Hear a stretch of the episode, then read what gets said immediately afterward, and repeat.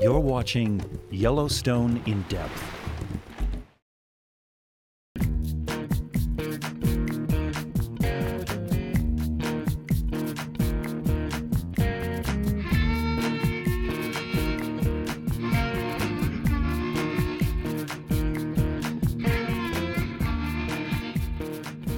Kids today rule their world. And it's a new world, unlike anything that's come before. A world where science has replaced many mysteries. A smaller world where the most feared and exotic creatures are right at kids' fingertips. A visual world where they can see what others could only read about before. And a savvy world where they can see it right in front of them with a mouse click. Is it any wonder then that the world outside is ruled by youngsters as well? There's a new generation in Yellowstone. Wolves were first reintroduced from Canada in 1995, but not a single one of the original wolves is still alive in the park. Every wolf in Yellowstone today was born here, and this new generation is making its own rules. Likewise, there's a new generation of people in Yellowstone.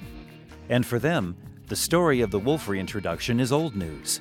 Many adults remember the return of the wolf, the controversy, the tribulations, and the eventual success. But none of these kids do. In their lives, Yellowstone has always had wolves. And what the wolves are teaching us is transforming human understanding of how the natural world works. Call this Generation W, the generation of the wolf.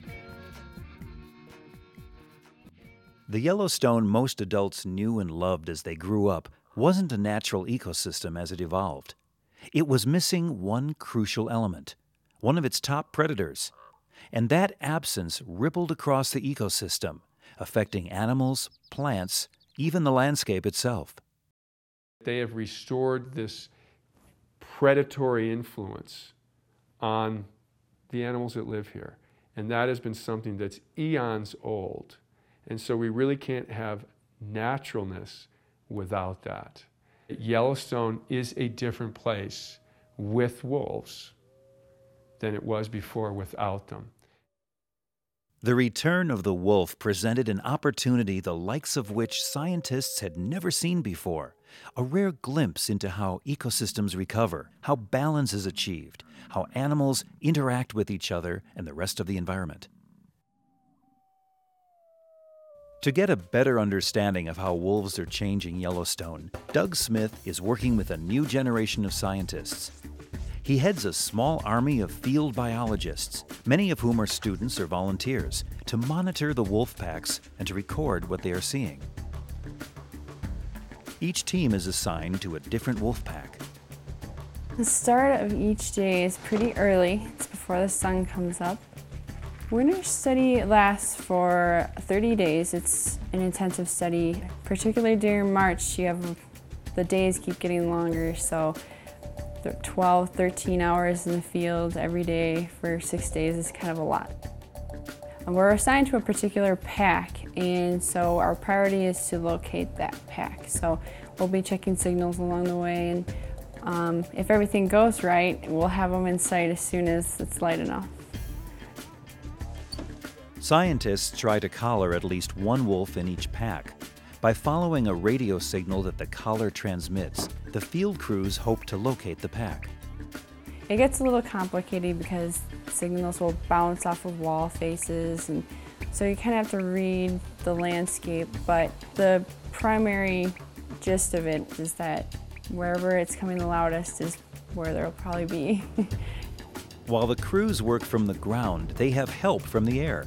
Doug Smith uses telemetry equipment mounted on a small plane to help pinpoint the location of the wolves and to record their behavior. By using the plane, the team saves valuable time and locates wolves that are far enough away from park roads to be out of reach of the ground crews. 3 Alpha Agate, 3 Alpha 60. Go ahead, Doug. Okay, and uh, they're up on the first big hill above Antelope Basin, right below Mount Washburn. I think your only shot is uh, to ski up to where people watch the pups this summer in that rendezvous. Yeah, no, we can definitely try so showing up there first. Okay, copy that. 3 Alpha 60. All right, 3 Alpha, Agate clear. The wolf crews don't just focus on the wolves. They're working to understand the relationship between wolves and all of the other species in the ecosystem, particularly one very close relationship with their main prey, elk.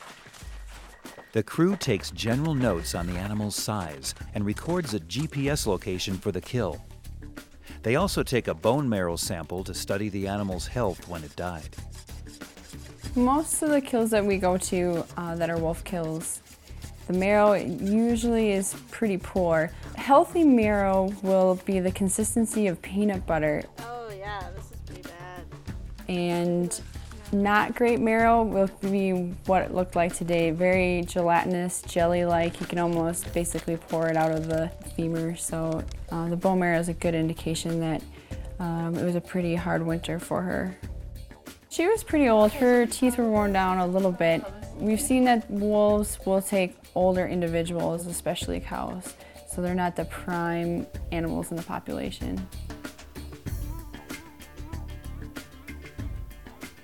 Biologists had definitely expected the wolves to make elk a main part of their diet, and they predicted that wolves would target weaker members of the elk herd, such as older elk and calves.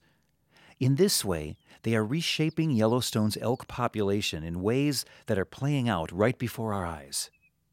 But this new generation of wolves also had some surprises up their sleeves. Now that they've recolonized us completely, there are some very new things that have never been seen before that we're learning about wolves. And one of them is in the past, um, the amount of competition between wolf packs. We think because the density of wolves in the northern portion of Yellowstone is so high that this interpack fighting is, is causing uh, the population to decline a little bit. And so that has really never been uh, well documented anywhere else. Scientists were also surprised to see wolves preying on bison, animals that can easily weigh 20 times as much as an individual wolf. Bison stand there in kind of a pugnacious way and dare the wolves to take them on. And they just sit there and stare at you and even charge you. So when the wolves kill a bison, it's a huge ordeal. It's a big battle and it can last all day. Grizzly bears are interesting because there's just not very many places, at least at this latitude, where wolves and grizzly bears interact. Yellowstone's one of the few places. And like the bison, bears are bigger than wolves, but they're not as quick. So that pretty much defines the interaction between bears and wolves. And so they have this game of chess. The wolves are much better at getting meat. And the bears, who eat mostly vegetation, want to take the meat from the wolves. So they tend just to walk in and push the wolves around. But the wolves, they kind of hover around the bears, acting like a mosquito, pulling back quickly because they know the bears aren't as quick as they do, to just try and harass the bears out of a bite of food. I've seen this many times, and it's a fascinating dance to watch. What we've seen with bears and bison is just the beginning in a long list of new things we've learned about wolves. Each year, biologists are getting a closer look at how Generation W, the generation of the wolf, is reshaping our world. What, what, what is that in the lake that's... In Yellowstone, we can learn a lot from our youngsters. Perhaps because they don't know what it was like before. They're looking to the future, not the past. Exactly what that future will look like is anyone's guess. But you can bet that this generation of wolves, like our youth, will make it unlike anything we've seen before.